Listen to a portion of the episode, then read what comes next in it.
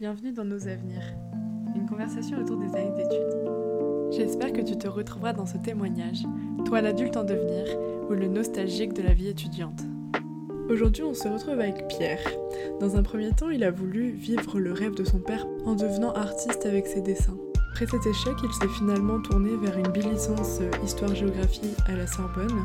Il a fait aussi un master dans la culture, dans le but de faire du journalisme culturel. Au final, il retrouve son rêve d'enfant et trouve sa voie dans la musique. Il mène aujourd'hui ses projets avec un job alimentaire à côté, en espérant un jour pouvoir vivre totalement de sa passion. On parle également de son impossible rapport au temps et de la rentabilité qu'il cherche à tout prix à avoir dans son existence, de l'importance que la fête a eue dans son ouverture d'esprit, dans la découverte de toutes les cultures, de sa passion pour la ville de Paris. J'espère que cette conversation vous plaira. Bonjour, est-ce que déjà dans un premier temps tu peux te présenter Pierre? Oui bien sûr. Je m'appelle Pierre, donc j'ai 26 ans. Je suis très heureux, très détendu sur mon canapé. Je fais de la musique. Euh, c'est déjà pas mal. Mhm, est-ce que tu peux nous raconter euh, quel parcours tu as eu euh, depuis le lycée? Ouais, j'ai fait un. J'ai fait un lycée, une seconde dans un lycée artistique et en fait, euh, j'étais pas très, j'étais pas très très bon. Donc euh, du coup, euh, j'ai, retapé, j'ai fait un lycée plus classique en L. Je suis allé m'échouer en, en d'histoire géo pour faire du journalisme culturel de base. Et puis, et, mais bon, ça, ça a marché. et, et, et, finalement, après, j'ai fait un master de, dans la culture, dans une une école très bien qui s'appelle euh, ICAR. Ok. Euh, est-ce que déjà tu as eu du mal, euh, enfin comment tu l'as vécu le fait d'avoir entre guillemets un échec avec la seconde artistique que tu as eue et de pas réussir à poursuivre dans cette voie? Est-ce que tu penses que ça t'a bloqué mmh, bah, C'est intéressant comme question parce que ouais ça a été assez fondateur de, de, quelque chose je pense. moi j'ai toujours voulu faire de, de l'art quand j'étais gamin. J'étais Enfin, j'étais moyen à l'école, ça va, j'étais pas mauvais, mais euh, surtout je savais pas faire grand chose à part, euh, à part dessiner. Bon, je dessinais un peu euh, tout, tout et n'importe quoi. Puis après, j'ai pris des cours de dessin, ensuite j'ai voulu faire de la, de la BD, pourquoi pas des illustrations pour enfants. Et je me suis beaucoup accroché à ça, et c'était un peu le. Et à travers ça, je vivais un peu le rêve de mon père qui a jamais fait d'art. Et et qui, qui m'incitait beaucoup. Oui, je, je, vivais un peu par procuration le, le rêve de mon père, je pense, d'être artiste qui a jamais, qui a jamais fait ça de sa vie, mais que ça a toujours passionné, donc qui m'emmenait très souvent au, musée, au Louvre.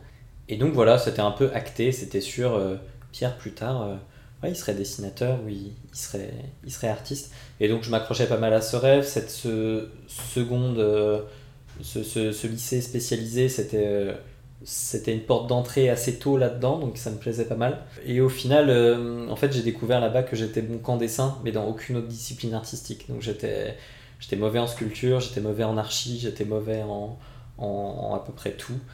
Et du coup, euh, du coup, ouais, c'est un petit peu, je pense que ça m'a un peu vexé. Et, euh, et, je me suis dit, bon, bah, nique l'art, je, vais, je vais plutôt en parler plutôt que de le faire. Et donc c'est là où je m'étais dit, tiens, pourquoi pas être euh, plutôt critique, où euh, je commençais déjà à bien beaucoup m'intéresser au cinéma, au théâtre, à la danse contemporaine, euh, à d'autres formes de, création, et, à écrire un petit peu dessus, comme ça, plus pour le fun, enfin me faire mes avis. Et je m'étais dit, ben, pourquoi, pas, pourquoi pas faire ça et, partir là et partir là-dedans. Mais c'est vrai que ouais, je l'avais un peu vécu comme un échec. Et après, quand bien plus tard j'ai fait un stage au centre Pompidou, j'avais un peu le sentiment de me retrouver au milieu de gens qui étaient des, un peu comme moi, en fait, des sortes d'artistes ratés, entre guillemets, et qui, qui, ressentaient ce poids de ne pas avoir réussi euh, euh, à le faire, et donc qui, qui contournaient ça pour être autour de, ce, de cet univers-là, mmh. graviter autour. Et je pense que ça peut créer des...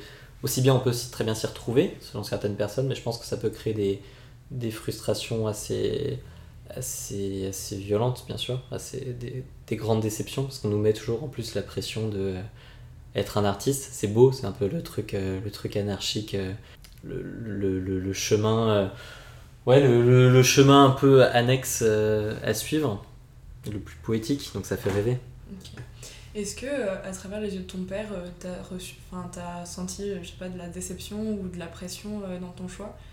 Pas spécialement. Il a été, non, pas spécialement, parce que à partir de ce moment-là, quand je suis revenu donc dans un lycée plus normal, plus classique, il s'est mis dans la tête que j'allais faire Sciences Po. Et, parce que ça, c'était un peu un de ses autres rêves qu'il a eu un peu pour ses, différents enfants. Et, et donc, il nous, il nous en parlait pas mal. Euh, je lui en tiens par rigueur parce que c'est normal. Et je trouve que par rapport à un homme, notamment de sa génération, est-ce qu'il a pu, j'en sais rien, recevoir comme CV, recevoir comme, euh, euh, de, comme idée reçue peut-être aussi un peu, ou pas, comme, comme idée tout à fait vérifiée. Sciences Po, ça restait la porte d'entrée splendide enfin pour, pour tout. D'ailleurs, mon amie Jeanne, qui parle dans un de tes podcasts, a eu un peu la même expérience. Elle a voulu faire Sciences Po à travers l'Hippocagne. Et finalement, bon, elle s'est dit, c'est pas, pas forcément pour moi. Mm. Et euh, donc, il s'est dit, tant pis, euh, s'il peut pas être artiste, euh, bon, l'important c'est qu'il réussisse vraiment sa vie à travers ces sortes de, de voies royales. Bon, je suis un peu déçu sur ce coup-là. Et du coup, ça a été un autre objectif à atteindre ou pas du tout? Toi, ça t'a jamais traversé l'esprit? Sciences Po, pas du tout. Parce que parce que euh, il y avait le mot politique dedans. Euh, c'était un sujet qui m'intéressait très peu, notamment dans le milieu professionnel, ça m'intéressait pas du tout de faire de la politique, et je comprenais pas du tout l'intérêt de, de, faire une école euh, dont, dans le mot il y avait politique. C'était tellement aux antipodes de toutes mes passions que je voyais pas, je voyais pas l'intérêt. C'est bien plus tard, justement, avec ce stage au, au centre Pompidou, quand j'ai vu qu'à peu près tous les stagiaires et tous les gens qui étaient recrutés venaient de Sciences Po, parce que ça représentait une sorte de tampon et qui disait bon pour aller partout. Et là, j'ai compris la valeur de ça sur le marché du travail. Puis depuis, j'ai beaucoup d'amis euh, qui sont là-bas. Et, euh, et, bon, et maintenant, je réalise toutes les, enfin tout, tout, ce qu'on peut faire de différent là-bas. Alors que dans ma tête, c'était stupide puisque c'était de la, c'était de la politique ou quelque, ou tout du moins quelque chose de très lié. Mhm. Quand tu dis que c'était euh, aux antipodes de tes autres passions, donc les passions que tu avais, c'était l'art en particulier Enfin, c'était quoi Pourquoi ça correspondait pas parce que, euh, parce que oui, c'était, j'étais, j'étais sur mon petit nuage, je pense que je le suis un petit peu toujours, de, euh, de l'art, de la musique déjà, pas mal. J'avais mes, mes, premières platines euh, quand je suis arrivé au lycée à 14 ans, donc je commençais un peu à mixer. Voilà, mes premières passions c'était, ça, un peu les jeux vidéo comme tout ado de, de l'époque, même si ça, m'est passé assez vite. Et oui, puis voilà, le, cinéma, je commençais pareil, le, théâtre, tout ça, et donc la politique, c'était pour moi ce qu'il y avait de plus tangible, donc de plus, de plus ennuyeux par définition, puisque c'était euh, quelque chose de, très éloigné de l'esprit de juste de création pure et d'une sorte euh, d'art pour l'art. Je voyais pas du tout la, dimension pécuniaire à l'intérieur de ça, ou des jobs comme j'ai pu le faire par la suite, tu vois, qui sont liés au milieu artistique, mais un peu plus... Euh, euh, comment dire, bah, bureaucrate, si je puis dire. Ok. Comment tu as vécu ton arrivée à la fac? C'était trop bien. C'était trop bien parce que, euh, parce que tout de suite, tout de suite, je suis rentré classiquement au BDE de cette, de cette fac. Et alors là, je me suis fait une quantité de copains dingue. Et vraiment, c'est devenu une immense famille. Et, j'ai gardé contact avec énormément d'entre eux. Et il y, y en a beaucoup avec qui je continue de travailler aujourd'hui dans mes projets artistiques. Et notamment, euh, j'arrive en première année et je rencontre euh, ces deux mecs, euh, Karl et Romaric, qui me disent Hey, on fonde un, un collectif qui va s'appeler Bel Air Sounds. Et, et, voilà, on veut faire des soirées dans Paris. Nous, on mixe. puis on parlait musique. Puis ils me disent Ah, c'est marrant, on a les mêmes goûts ce serait bien qu'on organise des trucs ensemble ou que tu mixes à nos soirées. Et en fait, c'est devenu des grands copains. Et euh, j'ai pas rejoint Bel Air tout de suite, et, euh, mais, euh, mais un peu plus tard, quand j'avais un peu, un peu plus de temps libre. Et voilà, c'est devenu, devenu ouais, une, grande famille avec laquelle je continue de, de travailler. Et puis on en reparlait, j'ai vu, j'ai vu et Romaric la semaine dernière et qui me disait que pour eux aussi ça a été une grande libération d'arriver dans cet endroit avec autant de profils différents, de gens qui viennent du, de la France entière, voire du monde entier, puisque tout le monde voulait aller à la Sorbonne. Voilà, c'est ce, grand truc euh, avec ce nom qui, résonne un peu euh, euh, à l'étranger ou, ou, en France quoi. Et du coup, du coup en fait on s'est fait comme copains des gens qui n'étaient pas du tout de nos milieux sociaux ou pas du tout de notre culture et c'était tout à fait effacé. Donc il y avait aussi quelque chose de très. euh, Enfin, de, de leur point de vue aussi, tu vois, quelque chose de. où le. euh, comment dire Un peu les- inégalités parfois étaient, étaient gommées par, euh, par ce, grand melting pot de gens juste qui font la fête, qui s'amusent ensemble et aussi évidemment qui étudient ensemble et qui se retrouvent à travers d'autres euh, choses où il n'y a plus ces problèmes qu'on peut trouver quand on est au collège ou au lycée. Donc toi, tu dirais que tu t'es un peu découvert euh, à travers la fête? Est-ce que c'est quelque chose que tu avais déjà avant ou ça a été vraiment euh, à partir de tes études euh? Euh, c'était quelque chose que je commençais à avoir à partir du lycée. Moi, avant le lycée, j'étais très introverti, j'avais pas de copains, c'était la vie c'était un peu nul. Et, et puis après, à partir du lycée, je me suis, je me suis fait mes premiers copains et là, j'ai découvert, ouais, j'ai découvert la fête, j'ai découvert la musique avec du coup. Même si j'en écoutais avant, j'ai découvert une autre forme de musique beaucoup plus festive, les musiques électroniques. Et, hum, et, et arrivé à la Sorbonne, euh, ouais, alors là, c'était l'ap- l'apogée de, la fête, quoi. Vraiment, c'était. euh, c'était on, faisait, la brinque tout le temps et dans. Et Paris était dans une, effervescence folle de, sa nuit, euh, avec l'ouverture toute récente, notamment du Wanderlust, de Concrète, et des nouvelles soirées de techno très hard ou d'autres choses.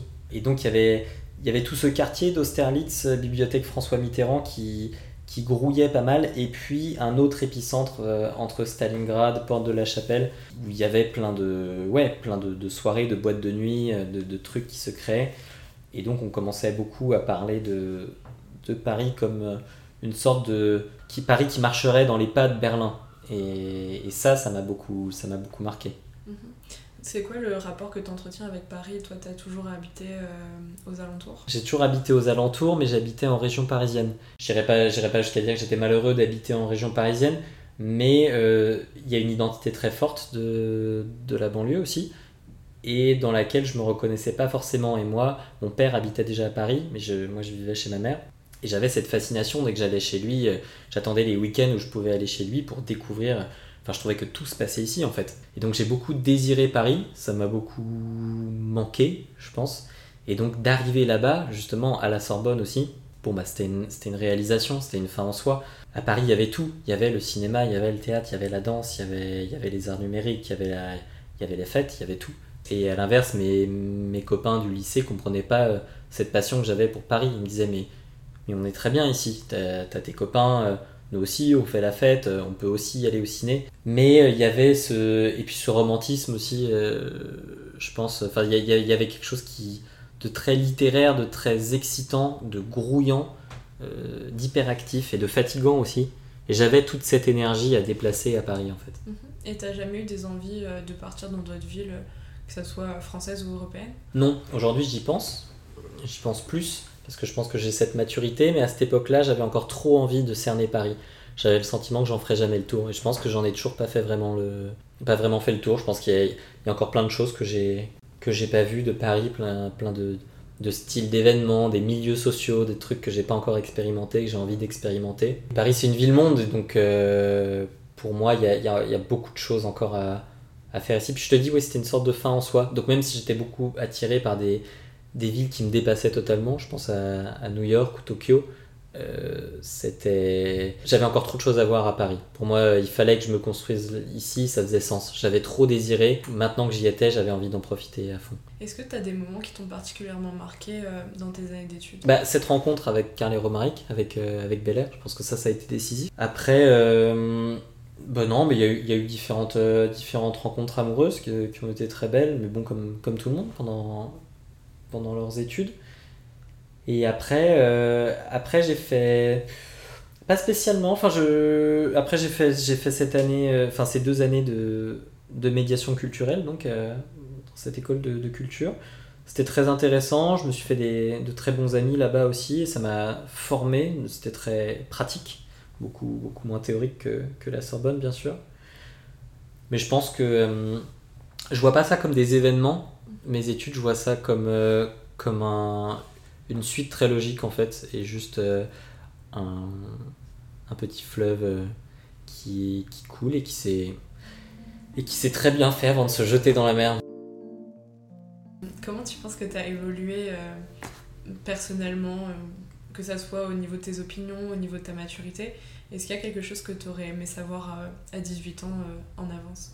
Je pense pas qu'il y ait quelque chose que j'aurais aimé savoir à 18 ans en avance parce que, parce que je pense que j'ai fait les conneries que je, que je devais faire à cette époque-là. Puis, je pense qu'aujourd'hui, j'ai toujours pas de conseils à donner à, à qui que ce soit et que et je reste quelque part un gamin qui fait des bêtises qui juste je pense ça m'a fait prendre conscience de beaucoup de choses évidemment euh, mais comme, tout le monde à cet âge là je veux dire je, je suis pas du tout quelqu'un d'original dans ce sens là euh, on se crée tous ses opinions à la rencontre de gens en plus la, Sorbonne c'est c'est hyper politisé enfin il y a beaucoup de gens qui, qui, sont des amoureux de la politique là-bas et notamment euh, surtout en histoire où j'étais et moi j'ai rencontré des gens super qui qui aujourd'hui se destinent à, la politique ou vraiment sont des, des gens particulièrement engagés. Mais c'est c'est pas la oui évidemment c'est pas les pas les études en soi qui m'ont appris ça c'est les gens que j'ai rencontrés là-bas et qui eux-mêmes avaient déjà ce, cette fibre un peu ces, ces engagements et puis voilà c'est tous ces gens qui m'ont appris sur le bah, bien sûr, enfin, sur les plus grandes causes de notre époque, enfin, sur, le, sur le féminisme, sur le racisme, sur l'écologie, entre autres. Et si, je pense, je pense, alors, je pense qu'il y a un truc intéressant, c'était euh, les soirées qu'on organisait avec Bel Air, euh, qu'on appelait les Bel Air Parties, donc qui se tenaient un peu partout, au Wanderlust, à la machine, au Social Club. Et ça, on, revendiquait à travers ça une vraie mixité, un truc... Euh, alors je dis on, faut pas que je prenne le je fasse comme si c'était moi qui organisais tout ça. Au début, c'était, c'était eux sans moi. Puis après, je les ai rejoints. Mais j'allais à toutes leurs soirées, tout ça. J'étais très proche du groupe. Et en fait, on revendiquait vraiment des fêtes. Euh, même les inspirations musicales venaient du monde entier. Et, euh, voilà, on passait des, des remixes de Détroit, de Cumbia, euh, des choses de. beaucoup d'afrobeat, beaucoup de, de, musique brésilienne qui allait être remixée. On était très inspiré par les musiques japonaises aussi. Et, euh, et, ça attirait dans nos soirées un melting pot incroyable de gens où c'était en plus on mélangeait des styles de c'était un peu entre le hip hop et la et les musiques électroniques. Et du coup on avait mais toutes les cultures toutes les couleurs tous les sexes toutes les orientations sexuelles. Et en fait j'ai je pense que je me suis formé à ce moment-là. Je me suis dit la fête c'est ça. La fête c'est euh, euh, c'est pas que des des hommes blancs ou des ou j'en sais rien ou des, ou des, femmes ou des, des gens euh, hétéronormés ou quoi. Et je me suis dit la fête c'est ce c'est ce grand bordel. Et c'est ça qui est beau en fait. Si on parle un peu plus de tes expériences professionnelles ça a été quoi euh, tes premières responsabilités? Mes premières responsabilités, j'ai fait plein de petits jobs, euh, je sais pas, après c'était pas très intéressant, j'ai fait énormément de jobs dans la, dans la restauration, dans les champs, des, des, trucs, des trucs comme ça. Après, en termes de responsabilité, euh, je sais pas, j'avais pas l'impression d'avoir beaucoup de responsabilités parce qu'après, j'ai fait euh, ouais, bah, des, des, missions à la Gaieté Lyrique, au Louvre, en radio, mais c'était pas, je trouvais pas ça très. Euh, ça demandait pas beaucoup de responsabilités. Je trouve que le job dans lequel j'ai le plus de responsabilités, c'est celui que je fais aujourd'hui, c'est ma musique, que au final, je considère un peu comme une, une entreprise en fait, une boîte à 360 degrés où, qui mêle un peu le cinéma, la photo, la, la musique bien sûr. Et là-dedans, j'ai mes responsabilités euh, je, parce que, parce que j'ai envie que ce projet marche, parce que je me donne à, fond dedans. Et. Mais avant, j'ai le sentiment d'avoir été très loin des responsabilités justement et que c'est jamais quelque chose qui m'a beaucoup plu avoir des responsabilités je pense euh, je pense pas les fuir non plus mais euh, dans des boîtes dans des, des, grosses boîtes où vous allez être 1200 ou quoi ça m'intéressait pas de, de, monter les échelons d'avoir des responsabilités et je respecte tout ce, tous ceux qui ont ces choix de vie parce que je trouve ça euh, ça peut être très, très pertinent mais moi ça me ressemble pas. Mhm. mais euh, quand vous organisiez vos soirées et tout ça j'imagine qu'il y avait quand même une, forme de rigueur à avoir et, euh, et peut-être même plus que si c'était un, un, job conventionnel quoi. Ouais alors exact. J'avais pas pensé à, à ces aspects là mais en fait j'y avais pas pensé pour te dire tellement c'était c'était juste c'était de l'amusement. C'était mhm. juste énormément d'amusement d'organiser ces soirées. Je dis c'était, mais on en fait toujours. Bon, là, en 2020, pas trop, bien sûr, mais on a toujours trois types de soirées. Euh, une qui s'appelle Ciel ouvert, où c'est des musiques, euh, des musiques du monde et du disco. Euh, une qui s'appelle La Darude, où c'est de l'eurodance et de la trance. Et une qui s'appelle La Chouin, où c'est des musiques des années 2000 qui visent plutôt une population queer et les filles pour créer un safe space dans des, des soirées hip-hop années 2000 en safe space. Et, euh, et bref, et en fait, tout ça, ça a toujours été euh, beaucoup d'amusement. Et donc, j'ai jamais vu ça vraiment comme des, des grosses responsabilités. C'était fun d'organiser ça. Puis, on est une belle équipe. Il n'y a pas que Carl et Romain, qui a aussi euh, Alexia et, et Jim dans, ces, dans cette équipe. Et donc, à 5, on, se débrouille très bien pour, pour, pour se répartir le travail. Et donc, j'ai jamais considéré ça comme des responsabilités. Et si on parle un peu plus de maintenant, tu as commencé à évoquer ce que tu fais aujourd'hui. Est-ce que tu peux développer un peu là-dessus? Oui, bien sûr. Ben, j'ai, euh, j'ai deux projets musicaux. Un premier qui s'appelle Choléra, donc qui est une parodie de, de rap en yaourt, très concrètement. Je fais du faux rap avec, euh, avec mon ami David. Et euh, voilà, donc on reprend un peu tous les codes qui existent dans le rap, on les détourne un peu, on essaye d'envoyer des messages de, d'écologie et de féminisme justement euh, plus ou moins explicite euh, à l'intérieur de nos clips notamment, puisqu'on clip chacun de nos morceaux. Ça c'est le premier projet. Euh, alors que j'ai sorti, enfin qu'on a sorti en plein Covid pendant le premier, le premier confinement, le 1er avril pour la blague. Et bon, du coup, c'était un début très difficile. Enfin, c'est compliqué de lancer un projet à ce moment-là, mais je suis très content de ce qu'on a réalisé. Donc ça, c'est le premier projet. Et que pour l'instant, j'ai un petit peu mis de côté pour me concentrer sur le deuxième, ce qui veut pas dire que j'ai abandonné Choléra. Et donc le deuxième, c'est un projet qui s'appelle Ciel.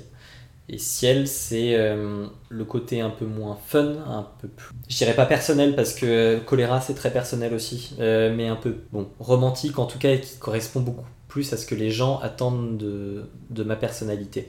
Donc c'est de la chanson française sur de la house. Et c'est des relations épistolaires mises en musique. Donc tout simplement euh, des, des, des, gens, des amis, des amours avec qui j'ai pu échanger des lettres. Et un jour, je me suis dit, tiens, pourquoi je les, pourquoi je les mettrais pas en musique?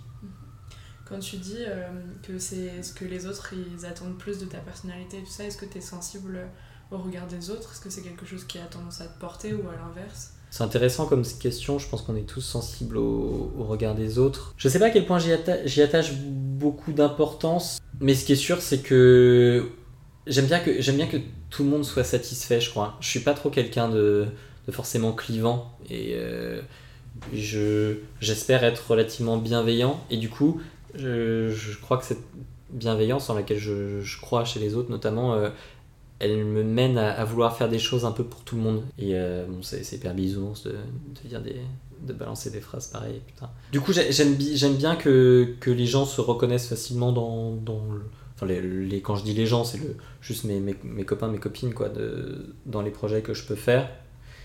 Et j'y accorde de l'importance, mais j'accorde de l'importance surtout au regard. Euh, à tous les regards, pas forcément euh, juste à ceux qui vont être euh, de spécialistes du milieu ou de, gens hyper pertinents, hyper pointus. Moi, ça m'intéresse aussi de savoir, d'avoir l'avis de gens qui écoutent pas du tout la musique que, que, que, je fais et qui vont me dire, ben, oh bah ça, j'ai pas trop compris, ou bah ça, je trouve pas ça dingue. Et, je, je, sais bien qu'entre guillemets, ils sont beaucoup moins qualifiés par rapport à d'autres euh, personnes, tu vois, au studio où je vais travailler par exemple. Mais pour moi, ils sont tout aussi importants. Voilà, je pense que j'accorde, euh, oui, de l'importance à, à, leur regard dans ce sens, ouais. Mhm. Tout à fait. Comment tu gères euh, les. Est-ce que tu, tu, vis une forme d'anxiété ou de, enfin, le stress en général? Est-ce que c'est quelque chose qui t'atteint? Pas trop. Je pense que je suis assez. je suis relativement détendu, relativement calme ma seule anxiété, on va dire, euh, euh, dont on, a évoqué avant, l'interview, je pense que c'est mon rapport au temps, j'ai un rapport un peu obsessionnel au temps. J'ai toujours peur de ne pas avoir le temps. Et donc, euh, mon ami David me disait la dernière fois, tu te justifies toujours, t'as pas besoin de te justifier, tu te justifies toujours en disant, ah, là, je peux pas te voir maintenant parce que il faut que je fasse ça, et que je fasse ça, et que je fasse ça. Et c'est vrai que je crois que finalement, je me suis piégé là-dedans, et j'aime euh, me sentir occupé. J'ai besoin de me sentir occupé pour vivre. Je ne sais pas si ça représente un, un, vide ou un complexe ou quelque chose, mais c'est vrai que je suis très actif. J'ai beaucoup de, de, projets très différents euh, qui marchent, qui marchent pas, peu importe. Du coup, j'ai toujours cette rentabilisation du temps. Donc, euh, comme je te disais, dès que je suis dans être dans le métro, ça veut dire avoir l'occasion de répondre à ses mails, être dans, je sais pas, j'aime avoir vu un peu tous les films, avoir euh, lu tout ça pour pouvoir en discuter. Donc il y a une certaine rentabilisation parfois même de je vais lire des trucs qui vont me faire chier parce qu'il faut que je les ai lus un peu. C'est de la pression sociale ni plus ni moins et je sais quand je vais me forcer à lire euh, Voyage au bout de la nuit qui m'a très peu plu, c'est parce que euh, voilà, autour de moi, ça se fait de lire Voyage au bout de la nuit, il faut le, l'avoir lui. Donc je suis dans une rentabilisation parfois, je me fais piéger dans une rentabilisation de mon existence à travers il faut absolument avoir lu ou regardé ça, et sans parfois me laisser aller dans le confort de juste euh, regarder ou lire ou aller voir des choses qui me plaisent uniquement. Mhm. Est-ce que tu travailles là-dessus? Est-ce que euh, tu apprends à te détacher un peu de ça? Il y a des choses qui ont marché euh? Ouais, j'apprends de plus en plus quand même à me laisser, à me laisser un peu du temps, du temps pour moi. Mais bon, c'est difficile, je suis toujours dans ce, dans ce combat un peu interne, mais comme beaucoup de gens de notre génération, je pense, tu vois, qui sont, qui sont pris dans, dans ce truc. Puis en plus, habitant à Paris, enfin, dans, dans, dans une telle ville aussi, euh, aussi excitante où tout va si vite, c'est difficile de reprendre le. Ouais, de, de reprendre contrôle du temps. Puis tu vois, j'ai 26 ans, je vois des, des gens qui. plein de gens qui explosent dans leur carrière, qui font plein de choses. Euh, qui percent d'un seul coup, euh, j'en sais rien, sur Instagram, sur TikTok, euh, sur plein de choses. Et je me dis, ah putain, ils ont 16 ans, ils ont 20 ans, ils sont tellement jeunes. Et, et moi j'ai 26 ans, j'ai pas encore fait ça. Et pour autant, en fait, on n'a pas de pression à se mettre comme ça. L'important, c'est, c'est, d'être heureux dans, dans ce qu'on fait. Et ouais, non, non, mais si, j'essaye d'y, d'y remédier, donc que ce soit à travers de la, à travers la méditation, à travers le, le fait de, de, passer du temps, euh, j'en sais rien, de, dans, dans mes relations, de m'accorder du plus de temps dans mes relations intimes, euh, de, de, passer beaucoup de temps avec ma soeur que j'adore, avec mon frère, et, euh, ou d'avoir des idées un peu plus extravagantes, entre guillemets, comme ce que je te disais, proposer à une amie, bah viens aujourd'hui on, se casse toute la journée loin de Paris, euh, on prend ma voiture et juste euh, on va loin et on, à un endroit où il n'y a rien et juste on va se balader et on va, et on va parler, on va échanger et, et on va prendre le temps. Et oui, il faut que j'apprenne un petit peu plus euh, prendre le temps. Est-ce qu'aujourd'hui tu te sens adulte? Non, je pense pas. J'aime beaucoup cette idée d'être un éternel enfant, c'est un sujet qui me touche beaucoup. tu vois, j'aime J'aime bien des, des, trucs très simples comme le, le, Petit Prince où je pense que derrière il y a beaucoup de philosophie. Et, euh, et ou là un bouquin que je suis en train de lire euh, en attendant Bojangles euh, qui pareil qui traite du, point de vue d'un gamin où tout est tout est merveilleux et, j'aime bien garder un peu ce, ce, truc. Je pense pas forcément que ce soit de la naïveté. Enfin je je me considère pas trop comme quelqu'un de naïf mais juste J'aime bien être dans l'idée d'apprendre toujours. Et pour moi, le fait d'apprendre, c'est garder toujours quelque chose d'un peu enfant. Je crois que le mot adulte, il fait un peu peur. On peut l'associer à quelque chose de très, euh, de très rébarbatif, à une certaine routine. Ou alors, euh, ou alors euh, j'espère être un, un adulte, mais fun, un adulte qui, qui découvre. Est-ce qu'aujourd'hui, tu as l'impression de t'être retrouvé, d'avoir pris le temps, je sais pas, d'expérimenter la solitude, des choses comme ça? Et c'est un, un, c'est un sentiment que j'aime beaucoup. J'aime de plus en plus me retrouver euh, seul. C'est quelque chose. Euh, avant, j'en avais pas du tout le sentiment, encore quand j'étais à la Sorbonne et tout. Et aujourd'hui, euh, aujourd'hui je trouve que c'est quelque chose. quelque chose d'essentiel dans mon développement personnel, dans le développement de, de ma musique, de mon inspiration pour écrire aussi. Et après, pour moi, la vraie solitude, je la trouve quand je suis seul au milieu de, de, de gens, entouré, entouré d'une foule. Et je me suis jamais senti aussi seul, mais dans le bon sens du terme, que quand j'étais parti tout seul à New York. J'étais parti trois semaines tout seul à New York et, voilà, et je découvrais New York seul euh, à pied ou à vélo. Euh, je me baladais, je flânais littéralement. Et là, j'étais dans cette jungle euh, où, tout, va vite, où, le, temps défile autour de moi, les gens défilent autour de moi et, et hum, et ça, et ça j'aime bien, parce que je me sens, euh, je me sens seul et je, me, je retrouve ce rôle d'observateur que j'aime et je me, j'arrête enfin d'être un peu actif partout et je me retrouve un petit peu passif à me laisser, euh, à me laisser porter par le courant de la ville. Et là, euh, ce voyage à New York, ça s'est organisé comment, comment as... Et qu'est-ce que ça t'a apporté? J'avais pas spécialement le rêve américain, j'avais juste j'avais envie de quelque chose qui me dépasse totalement. Et du coup, euh, du j'ai la chance d'avoir beaucoup voyagé. C'est chouette parce que euh, mon père et ma mère sont des, gens qui, aiment voyager et qui en ont les moyens. C'est une chance. Et, euh, jamais fait, j'avais jamais fait ça un gros voyage long tout seul comme ça. Et ouais, j'avais envie de me sentir dépassé. J'avais envie, c'était un certain défi de, de, de, de, me sentir vraiment tout petit. Comment ça s'est fait? C'était une période un peu, un peu triste de ma vie où juste, euh, voilà, euh, je venais de me séparer d'une longue relation. Euh, j'avais un être proche de, dans ma famille qui était mort, ça m'avait fait beaucoup de peine, il y avait des trucs qui allaient pas et j'avais le sentiment de perdre un peu le, le contrôle de moi-même. Donc j'y étais allé un peu pour me perdre aussi. Et, et ça m'a fait ça m'a fait beaucoup de bien. Ça reste une des, une des meilleures expériences euh, de ma vie. J'aime beaucoup de toute façon euh, ces immenses villes dans lesquelles on, on, est, on, est, on est si petit. Et donc à la fois euh, tout est possible parce qu'on peut tout faire sans être vu. Et Yvon puis moi qui aime bien la photo aussi, c'est un régal. si on se tourne un peu plus vers l'avenir maintenant, est-ce que déjà tu as une personnalité où tu te projettes, ou tu vois sur le long terme, ou pas du tout? Ouais, pas mal. Hmm, pas mal. ça me fait rire parce que ça, c'est un de nos sujets de prédilection avec Jeanne que tu as, interviewé, où elle, le... impossible de voir euh, demain, euh, c'est pas possible. et, euh, et, moi, non, non, je me, je me projette beaucoup.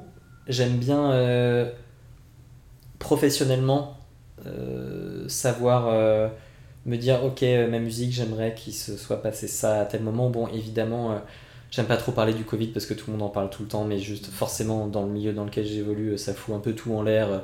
Toutes les deadlines sont hyper repoussées, euh, toutes les sorties sont repoussées. Donc là, mon l'EP de mon projet Ciel, il, sortira que euh, en début d'année prochaine, euh, peut-être en février, peut-être au printemps, c'est difficile à dire. Mais, hum, j'aime bien, j'aime bien voir plus tard. Et du coup, et j'espère que ça se fera dans la musique parce que c'est quelque chose dans lequel je me retrouve totalement. Et là, je découvre le milieu des, des répétitions avec mon ami Gauthier, est un, musicien de génie avec qui je travaille. Et, euh, et ça me plaît beaucoup. Et donc j'ai envie de, de, répéter toujours et d'être, euh, d'avoir cette vie. Bon, après, euh, bah, j'ai hâte de faire des concerts, comme beaucoup d'artistes en 2020. Et, et ça, évidemment, ça me peine un peu, mais c'est pas grave, je me prépare pour la suite. Et d'un point de vue plus personnel, est-ce que tu as des projets sur le long terme? D'un point de vue plus personnel, non, pas spécialement. J'essaye de, de, me laisser aller aussi à mes, à mes pulsions un peu et de me dire, de me dire là, j'ai envie de partir, là, maintenant, j'ai envie de faire ça. Et, euh, et, je me je suis pas trop quelqu'un qui me dit euh, ah euh, enfin comme beaucoup de gens que, que tu que tu interviews je suppose enfin de, gens qui évoluent dans un milieu un peu lié de près ou de loin à l'art mais je me vois pas ah il faut absolument que je sois marié avant telle période ou que je sois que j'ai des gamins avant tel âge. Et là, tu vois, à 26 ans, même si j'ai beaucoup de copains qui en ont 27, 28, tout ça, c'est quelque chose qui est encore assez loin de moi. C'est pas trop des. J'évolue pas trop dans un milieu où je ressens cette pression. Euh, et ça me fait très plaisir parce que j'associe cette pression à quelque chose de peut-être relativement passéiste, enfin à des, à des, à des conventions euh, enfin, assez chrétiennes euh, occidentales classiques. Et, et, du coup, ça, ça me fait plaisir d'avoir ça en moins sur les épaules. Donc euh, non, je me laisse vivre et, et le, le, temps de découvrir, de voyager euh, et de faire plein d'autres choses euh, artistiques aussi, plein d'autres choses créatives, même pas forcément dans la musique. Est-ce que tu dirais que tu as confiance en l'avenir? Ouais, moi je suis hyper... optimiste. Hyper optimiste, merci. Et non, non, je suis quelqu'un d'hyper optimiste, je pense... je trouve que... Enfin, j'ai le sentiment que tout va marcher. évidemment, le monde Enfin, il y, a plein de trucs qui vont pas du tout et qui sont, qui sont terribles. Euh, enfin, euh, m'intéressant beaucoup euh, notamment à tout ce qui est théorie de l'effondrement à Pablo Servigne, au, discours d'Aurélien Barraud ou quoi, évidemment, c'est des choses qui, qui me font très peur. habitant dans le quartier Stalingrad, je vois le boom du crack juste en bas de, de ma porte et, des gens qui, évoluent dans des, enfin, des conditions affreuses qui sont complètement laissées de, de côté. Et le Covid, évidemment, je pense que ça, ça, peut pas laisser de marbre à un monde. Je sais pas s'il y aura un monde d'après. Je pense pas qu'il y aura de, un, énorme, euh, un, truc énorme qui va se passer. Mais je pense que, bon, il y a des urgences, il y a des urgences climatiques, il y a des urgences sociales qui sont, euh, qui sont belles et qui sont en train de se, de se réaliser, de se concrétiser et quitter, qui sont en train de quitter surtout ce petit microcosme euh, d'intello bobo que nous sommes et, et, et voilà, et je, et je pense que non, je pense que l'avenir il est. Ouais, je pense que l'avenir il est radieux. Et euh, même, même artistiquement, je trouve qu'il se passe plein de choses, que, que l'évolution de la musique, de l'art, du, du, théâtre, de la danse, de tout ça, c'est je, trouve, je trouve ça très beau. Je trouve qu'il y a plein de, choses incroyables qui se, qui se créent à travers le multiculturalisme, à travers toutes ces nouvelles personnes qui avaient peut-être moins la parole avant et à qui on la donne aujourd'hui. Et donc, ouais, je pense que l'avenir, il est radieux. Mm. Est-ce que tu as confiance en ta capacité à subvenir à tes besoins, que ça soit financièrement, mais aussi à être là pour toi en règle générale? Alors financièrement, euh, euh, oui, parce que je, je me laisserai pas, je me laisserai pas me mettre complètement dans la merde, même si euh, l'argent a de moins en moins d'importance pour moi aujourd'hui. J'ai l'impression de de moins en moins accorder de l'importance à quelque chose de carriériste ou à, à, la nécessité de se faire de absolument de, de l'argent pour être pour être heureux ou quoi. Je pense qu'on peut très bien en manquer un peu et être très heureux et, mais, mais à la fois, je me laisserai pas euh, complètement être au chômage ou quoi. Là, j'ai un job alimentaire à côté pour. Euh, il n'y a, pas, y a pas de concert, il n'y a pas d'argent, donc c'est un peu triste aussi. Mais, euh, mais je, je me dirais pas, allez, j'abandonne tout, je me mets à fond dans la musique si je suis pas sûr qu'il y, a, qu'il y a un début de rentabilité. je me laisserai pas devenir une sorte de poids social. et et est-ce que et l'autre question c'était? Euh, ah. la capacité à être là pour toi, euh, ouais, à, rebondir sur les épreuves. Euh, ouais, est-ce que tu as confiance en toi en fait? Je pense que ça va te pair. Mm, mm. Oui, oui, oui. En toute franchise, même s'il y a des il y a des moments difficiles comme pour tout le monde et tout. a, mais, mais non, non, je pense que j'ai suffisamment confiance, confiance en moi pour, pour rebondir, euh, je me vois pas sombrer dans quoi que ce soit. Euh, j'ai beaucoup de chance, je suis pas du tout quelqu'un euh, qui a des qui est né avec des avec des gros problèmes, qui a des, enfin je, me considère comme hyper privilégié sur tous les sur tous les plans en fait et du coup du coup je suis personne pour me pour me plaindre ou pour me laisser abattre donc donc non j'espère j'espère avoir suffisamment confiance en moi pour m'occuper de moi et puis pour m'occuper un maximum de, de mon entourage aussi, des gens qui me sont chers. Si tu devais rêver à ton idéal dans 10 ans, est-ce que qu'est-ce que ça serait? La musique, ouais, évidemment. Évidemment, ça fait rêver. En fait, tu vois, je suis revenu à ce, ce rêve de gosse d'être artiste. Je pensais que ce serait dans le dessin. Et finalement, euh, finalement c'est dans la musique. Et ça fait sens. Et en fait, je me dis, mais non, mais ça, c'est une raison de vivre. Je, je veux pas faire des tableaux Excel. Euh, et, encore une fois, il y a plein de gens, euh, comment dire, qui, qui, se découvrent totalement là-dedans et juste qui se plaisent tout à, tout à fait là-dedans. Mais moi, ouais, j'ai envie de rêver, j'ai envie d'être un gosse, j'ai envie d'être le petit prince et de, de. Évidemment, donc dans 10 ans, ouais, bien sûr, faire de la musique. Pas être une grosse star ou quoi.